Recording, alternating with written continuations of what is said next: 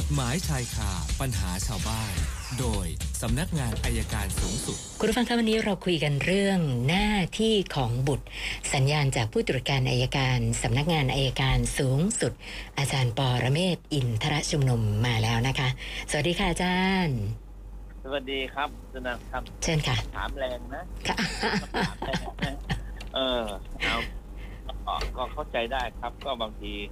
คือมันเรื่องยากอะนะเรื่องของวัคซีนเนี่ยมันก็ค่อนข้างสับสนบ้านสับสนไม่เป็นไรครับ ก็ใจเย็นๆนะฉีดให้หมดทุกคนอะดีแล้วล่ะ ทีนี้วันนี้มาคุยกันเรื่องอุปการะนะครับ คือไปอ่านคำพิพากษาฎีกาก็แล้วก็ดูตัวบทกฎหมายก็เป็นเรื่องที่น่าสนใจ ในกฎหมายก็เขียนสั้นนิดเดียวกับ เขียนไว้ในมาตราหนึ่งพันห้าร้อยหนึ่งพันห้าร้อยหกสิบหกสิบสามว่า บุตรจำต้องอุปการะเลี้ยงดูบิดามารดา โอ้ฉันบุตรขนาดไหนนี่ประเด็นที่หนึ่งบุตรขนาดไหนที่เลี้ยงดูบิดามารดา แต่พอเข้าใจได้ว่าบุตรถ้ามีความสามารถก็ต้องเลี้ยงดูบิดามารดา แต่ถ้าบุตรยังเลี้ยงดูบิดามารดาไม่ได้ คือยังไม่มีประกอบอาชีพเนี่ยก็ยังไม่ใช่ แต่เมื่อไหร่ที่มีอาชีพมีรายได้ ก็ต้องเลี้ยงดูบิดามารดา ในขณะเดียวกันพจนานุกรมฉบับราชบัณฑิตยสถานเนี่ยคำว่าอุปการะคือการช่วยเหลือดูแลกว้างๆนะครับ แต่เลี้ยงดูก็ต่อหนึ่งอุปการะก็ต่อหนึ่งหมายความว่าเด็กแม้ก็เป็นผู้เยาว์ก็ต้องช่วยเหลือบิดามารดานี่คือหลักคิดตามตามหลักกฎหมาย ทีนี้มีคำพิพากษาฎีกา ปี62ก็น่าสนใจทีเดียวนะครับศาลก็ตัดสินอย่างนี้ครับนะเขาบอกว่าในเมื่อมาตรา1563บัญญัติไว้ว่าบุตรจำต้องอุปการะบิดามารดา การที่จำเลยที่หนึ่งลูกจ้างของจำเลยที่สองถึงที่สี่กระทำละเมิดเป็นเหตุให้บุตรของโจทย์ทั้งสอง คือไปทำร้ายเขาตายนะครับทำร้ายนะบุตรทั้งสองตาย โจทย์ทั้งสองตายนะบุตรทั้งสองตาย ถือว่าโจทย์ทั้งสองคือบิดามารดาขาดไร้อุปการะตามกฎหมายจาบุตร โจทย์ทั้งสองจึงชอบได้รับค่าขาดไร้อุปการะทั้งปัจจุบันและความหวังในอนาคตโดยผลแห่งกฎหมาย ก็บางคนบอกแล้วจะรับผิดชอบไปสักขนาดเท่าไหร่ศาลบอกงี้ครับ โดยไม่จำต้องพิจารณาว่า ขณะเกิดเหตุหรือในอนาคต ผู้ตายจะได้อุปการะโจทย์ทั้งสองจริงหรือไม่ และเป็นจำนวนเท่าใด แม้พยานหลักฐานโจทย์ทั้งสอง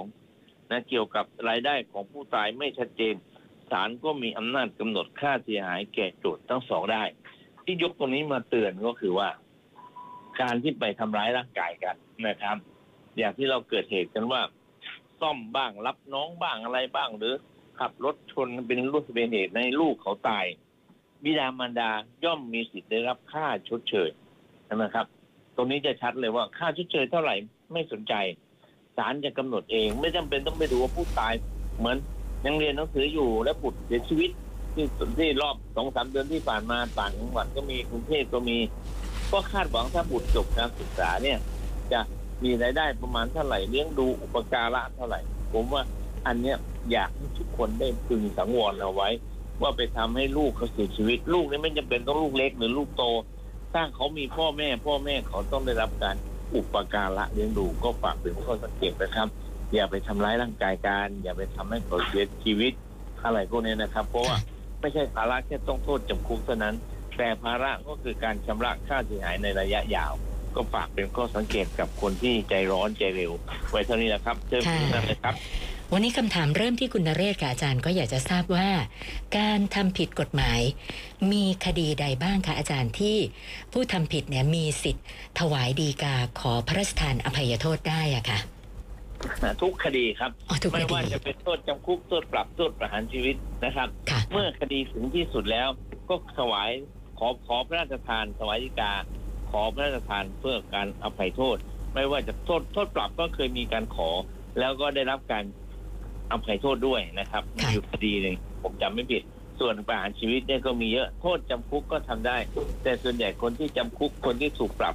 มักจะไม่ขอถวายฎีกาครับ เพราะว่ามันระยะสั้น อันนี้ก็คือข้อสังเกตถวายเนี่ยอาจจะยื่นโดยตรง หรือยื่นผ่านรัฐมนตรีว่าการกระทรวงยุติธรรมก็ได้ครับ ค่ะ แล้วก็คุณอเนกนะคะนี่ก็คาใจเรื่อง บริษัทยักษ์ใหญ่นะทำเรื่องไปถึงกระทรวงมหาดไทยขอ ให้สั่งการให้ผู้ว่า ฉีดวัคซีนให้พนักงานบริษัทและครอบครัว 70,000 กว่าคนนะคะเขาสอบถามมาว่าจริง ๆ ขั้นตอนที่ถูกต้องเนี่ยนะมันควรจะต้องทำเรื่องไปที่กระทรวงสาธารณาสุข แต่การทำแบบนี้เขาถามว่าเป็นพฤติกรรมที่นะมีความผิดตามกฎหมาย หรือว่ามีความผิดอะไรยังไงบ้างไหม ถ้าพูดถึงว่าเป็นความผิดคงไม่ผิดหรอกครับค่ะแต่ขอผิดช่องทางนู่นน่ะถ้าไปในหนึ่งสาธารณสุขหรือศูนย์ปฏิบัติการเกี่ยวกับป้องกันโควิดนั่นน่ะค่ะต้องขอไปที่นั่นเพราะว่าอ่าอำนาจการควบคุมโรคติดต่อขนาดนี้อยู่ที่นั่นนะครับค่ะมหาดไทยก็เป็นเพียงแต่หน่วยงานที่ดูแลรักษาความสงบแต่ถามว่าถึงกับผิดกฎหมายมันก็คงไม่ผิดนะครับ แต่อาจจะเป็นความสับสนหรือเหมือนที่ท่านผู้ถามถามทีแรกนะครับค่ะจะฟอร์มาลีนหรือนี่ คือทุกคนก็ห่วงใยนะครับค่ะก็คือจะไปช่องทางไหนก็ไปอย่างนั้น เราคิดว่าอันนี้ให้อภัยกันได้ครับค่ะ ส่วนคุณธนานันท์ซื้อรถให้ลูกนะคะ แล้วใช้เป็นชื่อเขา ก็คุยกันว่าครับอะลูกจะเป็นคนรับผิดชอบในการผ่อนส่ง ปรากฏว่าผ่อนครับได้ประมาณสักสามเดือน มีปัญหากัน แล้วก็ลูกชายครับก็ออกจากบ้านไป เอารถไปด้วย นะตอนนี้ก็ไม่สามารถติดต่อได้แต่หลังจากที่เอารถไปเนี่ยนะคือไม่ส่งค่างวดเลยนะตอนนี้ทางธนาคารโทรมาบอกว่าจะยึดรถแล้วนะแต่คุณธนานันท์บอกไม่ทราบจริง ๆ ว่ารถอยู่ไหน ก็เลยสอบถามมาว่ากรณีแบบนี้เนี่ยเราในฐานะมีชื่อเป็นเจ้าของรถ ควรต้องทำยังไงเหรอคะอาจารย์ ก็คงไม่ต้องทำอะไรครับเพราะไม่รู้จะให้รถยังไงสุดท้ายเขาก็ต้องฟ้องให้เราส่งรถคืนค่ะถ้าไม่ส่งรถคืนก็ให้ใช้ราคา สุดท้ายเราก็ตกเป็นจำเลยแหละครับ ค่ะ ค่ะ แล้วก็คุณสิวดลบอกว่าก่อนหน้านี้ ประกาศขายที่ดินนะก็มีคนแสดงความสนใจหลายราย เขาบอกว่ามีอยู่รายหนึ่ง มาขอสำเนาโฉนดที่ดินไป นะคะแล้วหลังจากได้สำเนาโฉนดที่ดินไปแล้วเนี่ยคือติดต่อไม่ได้เลยนะคะเงียบไปเลยเขาก็เลยสงสัยว่าไอ้สำเนาโฉนดที่ดินที่เขาให้ไปเนี่ยนะสามารถเอาไปทำอะไรที่มันผิดกฎหมายหรือว่าอ่าทำเรื่องอะไรให้เรามีปัญหาเกี่ยวกับที่ดินแปลงนี้ได้หรือเปล่าอะค่ะคือเอาสำเนาไปก็คงขายไม่ได้นะครับทำอะไรค่ะขายไม่ได้ไปทำนี่แต่ว่า ถ้าเขาเอาไปหลอกคนอื่นเนี่ยทำได้อ๋อเช่นไปเปลี่ยนหน้าสารบัญด้านหลังเอาสารบัญอันอื่นมาใส่แล้วใส่ชื่อเขาแล้วบอกเขาเป็นเจ้าของค่ะ ไปหลอกขายคนอื่นเนี่ยได้ หลอกขายนะครับ ขายจริงขายไม่ได้ครับ ค่ะ อาจารย์คะแล้วอย่างเวลาประกาศขายที่ดินนี่ ถ้าเขาจะขอสำเนาโฉนดแบบนี้เราควรให้ไหมคะก็ผมว่าจริง ๆ เนี่ย ให้สักครึ่งได้ไหม ครึ่งหนึ่งก็นะคือให้ยัเฉงไงพาะนะรายละเอียดว่าใครเป็นเจ้าของแต่ความจริง ผมแนะนำว่าไม่ควรให้แหละครับค่ะให้กระดักมากคือเรื่องของรูปแผนที่เพื่อเพื่อการตรวจสอบนะครับ ส่วนหน้าโฉนดเนี่ยไม่ควรให้ไปครับอ๋อค่ะ แล้วก็คุณสกุลนะคะ บ้านที่อยู่เนี่ยเป็นลักษณะทาวน์เฮาส์ปรากฏว่าทั้งซ้ายและขวาเลี้ยงสุนัขทั้งสองบ้านเลยนะคะ ทั้งเสียงทั้งกลิ่น ก่อนหน้านี้ก็เคยแจ้งไปทางนิติบุคคลนะคะ ปรากฏว่าก็ไม่มีอะไรดีขึ้น ก็เลยสอบถามมาว่าปัญหาแบบนี้ควรจะทำยังไงดีคะอาจารย์ถ้ามันส่งเสียงเป็นที่รบกวนลำคาญก็เหมือนเดิมครับ ไปที่เขตหรือไปที่เทศบาล หรืออบตให้มาดูเรื่องของของสุขภาพอนามัยต้องให้เขามาจัดการได้ นิติบุคคลไม่มีอำนาจเหนือเขตนะครับ ถ้าก่อความเดือดร้อนลำคาญครับ ค่ะ คุณจตุพรสอบถามแทนคุณอานะคะ บอกว่าคุณอาไปออกรถมา แล้วหลังจากนั้นไม่นานตกงานนะก็เลยให้เพื่อนเนี่ยเอารถไปใช้แล้วก็จะได้ผ่อนต่อ ปรากฏว่าอืมขณะนี้เพื่อน หายก็ไปไม่ผ่อนพร้อมรถไม่ผ่อนด้วยนะไฟแนนซ์ก็ติดต่อมาแล้วนะคะ ก็เลยสอบถามมาบอกว่า คือไฟแนนซ์บอกว่าถ้าเกิดไม่เอารถไปคืนนะเขาจะแจ้งความดำเนินคดี คุณจตุพรก็เลยถามมาว่าจะต้องทำยังไงล่ะคะผมแนะนำมาแจ้งความดำเนินคดีกับเพื่อนก่อน ให้รถไปแล้วไม่เอามาคืนค่ะนะครับ ยักยอกไปก่อน คืออย่างน้อยก็มีมีมีคนรับช่วงเป็นสักคนหนึ่งก่อน แล้วถึงเวลานั้นเราก็ปฏิเสธเรื่องความผิดได้ครับ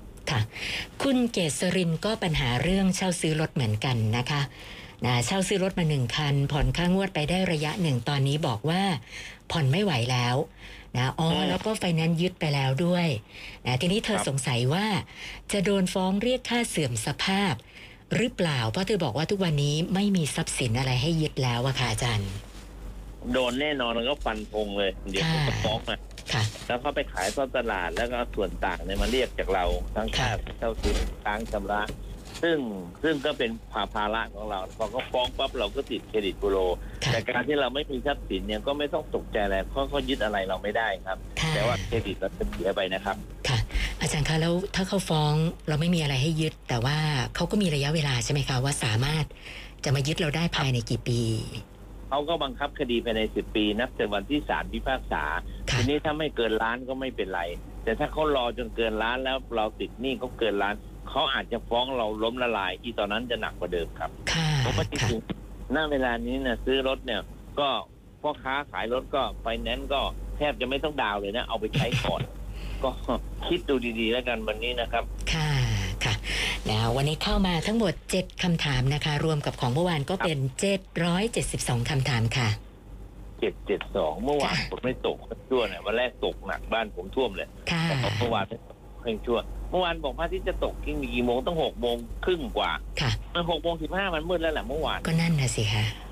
เอออะไรก็ไม่รู้เหมือนกันนะคะอาจารย์ไม่ได้บอกว่านายผิดนะแต่ผมก็ใจว่าเมฆมันมากมันเลยมืดเร็วเท่านั้นเองก็ค่ะไม่เป็นไรครับ